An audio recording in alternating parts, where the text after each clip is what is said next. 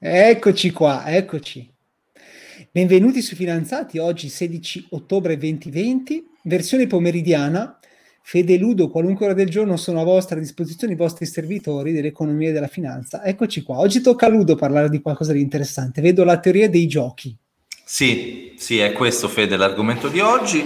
E voglio fare un podcast come un vero podcast, quindi cercherò di farlo un po' sinuoso, un po' letterario.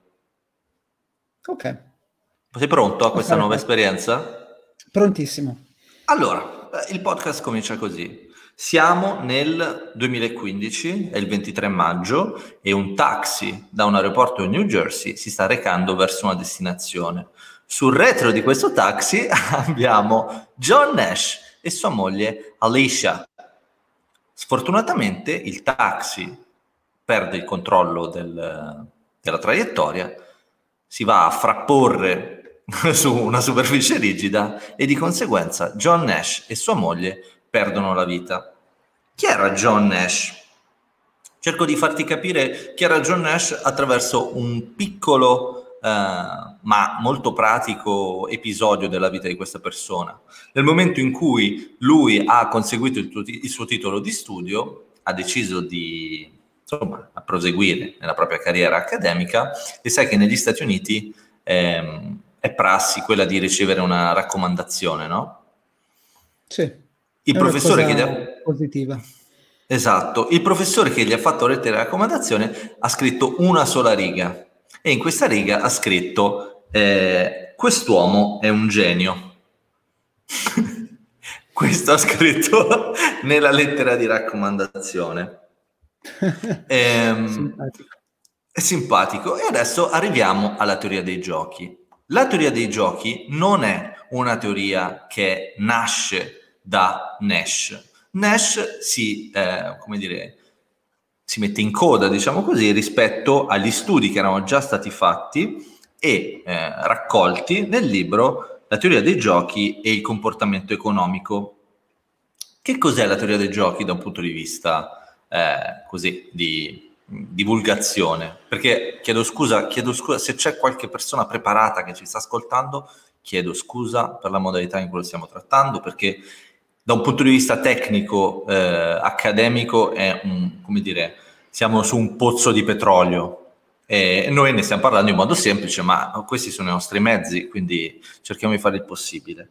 Comunque, da un punto di vista matematico, eh, la teoria dei giochi eh, va ad inquadrare quelle che sono le decisioni che i giocatori, che vengono considerati razionali, compiono all'interno del gioco, e per gioco si può intendere un gioco vero e proprio, oppure le decisioni che fanno parte della vita di tutti i giorni, o nei contesti economici, eccetera, eccetera, in relazione a due temi, quello del massimo guadagno e quello della vittoria. Qui già cominciamo ad arrivare un po' alla parte più, secondo me, succulenta, diciamo così, della teoria. C'è un episodio molto... Eh, emblematico, diciamo così, che riesce a spiegare la teoria dei giochi ed il contributo di Nash. Ed è quello che fa riferimento al film The, Beautiful, The Beautiful Mind, quello cui facevo, di cui avevo parlato qualche giorno fa, mi sa un paio di giorni fa. Me lo sono andato a rivedere, devo dire molto interessante. Eh, lo spiego brevemente. In questo bar ci sono cinque ragazze, una di queste più appariscente, anche qui di nuovo molto politicamente corretto, e, e altri cinque ragazzi che chiaramente eh, guardano queste cinque ragazze.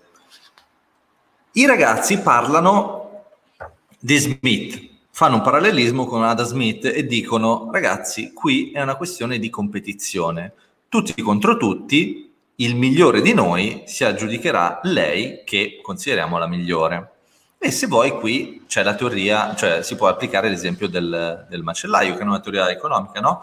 Nel momento in cui tu pensi al tuo profitto, stai facendo il massimo per la società da un punto sì. di vista di, di, contributo, stai creando valore per la società.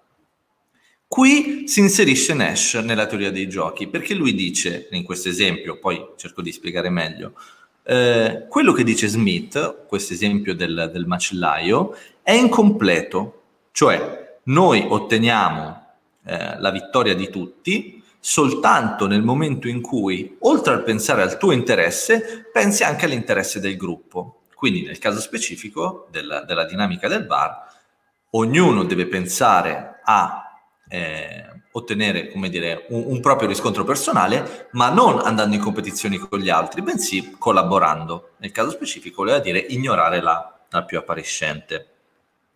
Ah. Questo è il senso, ma andiamo avanti e parliamo... Allora, nel film Beautiful Mind John Nash uh, è il protagonista? Sì, sì. Okay. c'è Russell Crowe che fa Nash, John lui Nash. è al okay. tavolino, sì. Sì, sì, e, e, lui, uscendo dalla stanza con questa grande scoperta, ringrazia la biondona, che chiaramente no, non capisce. Da un punto di vista tecnico, per quel poco che, che, ho compreso, poi dopo metterò nei commenti e renderò disponibile quello che è il documento che lui ha dato alla commissione d'esame come ricercatore di Princeton, se non sbaglio, perché è da notare che tutti i suoi studi sono studi, eh, cioè il contributo alla teoria dei giochi avviene in un periodo giovanile. Era, era, ricercatore, non in fase avanzata. Poi nella vita ha fatto varie altre cose, ma la, il contributo sulla teoria dei giochi è molto giovanile. Comunque, Nash sviluppa quello che viene definito l'equilibrio di Nash.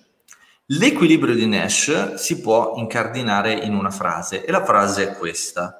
Nessuno dei giocatori ha interesse a cambiare strategia.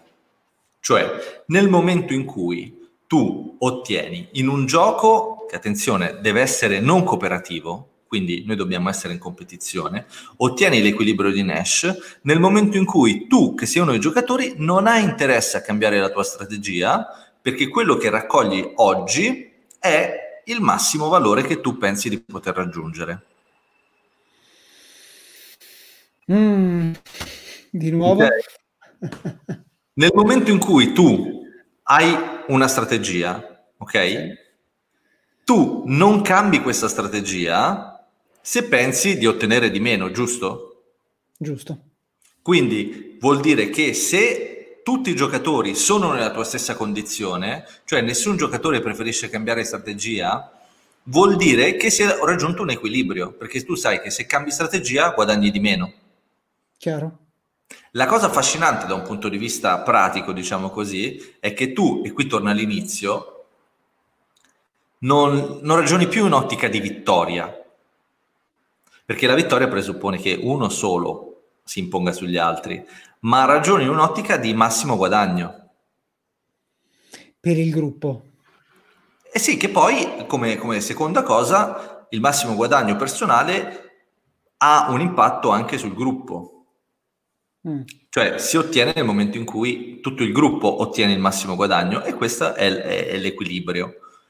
In conclusione c'è una cosa interessante che fa riflettere un po' su di noi, mh, mm, su di noi intendo sul sistema italiano, perché così eh, navigando, diciamo così, ho scoperto che gli stessi temi di Nash, nello stesso periodo storico, erano stati sviluppati prima di lui, gli stessi problemi erano stati risolti prima di lui da un matematico italiano, tale Ennio De Giorgi.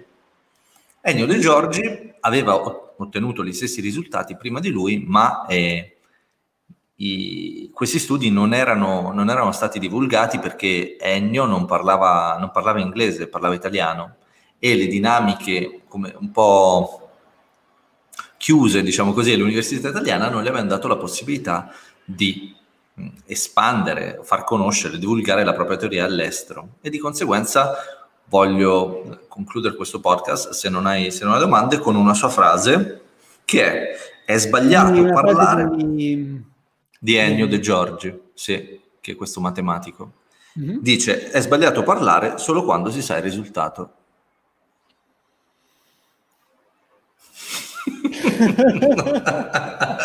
Ti è piaciuta, Fede? sì, magari adesso ci penso un attimino. Va bene. Certo, però so quando sa il risultato, sì. Sì, quindi bisogna parlare quando non si sa il risultato, bisogna mettersi in gioco, bisogna sempre fare domande, bisogna questionare, bisogna cercare di capire. Vedi, spiegare le cose, perché se non ci arrivo e me le spieghi, poi le capisco. va bene, va bene. Poi metterò appunto tutto il materiale che ho trovato per, per fare la ricerca su questo podcast. Tu ti senti che... un po' come John Nash. No, mi, mi... Ma nessuno dei due purtroppo. Decisamente però sono, sono dei giganti in ambito matematico e, e, la cosa bella è che è tutto accessibile gratuitamente. Tu vai su internet e vedi questa tesina di Nash, è scritta in Courier, è in PDF, te la leggi e vai su Wikipedia, la teoria è spiegata facilmente, quindi godiamo dei nostri tempi, Fede. Grazie a Umberto del Cuoricino è arrivato a destinazione. Qui. Ciao Ludo. Ciao Fede, c'è anche ciao, un commento, ciao. dice che sono il più ricco, ma questo già si sapeva. Ancora questa roba, ma basta. ciao Fede. Ciao, Buon weekend. Ciao ciao. Okay, ciao. Ciao.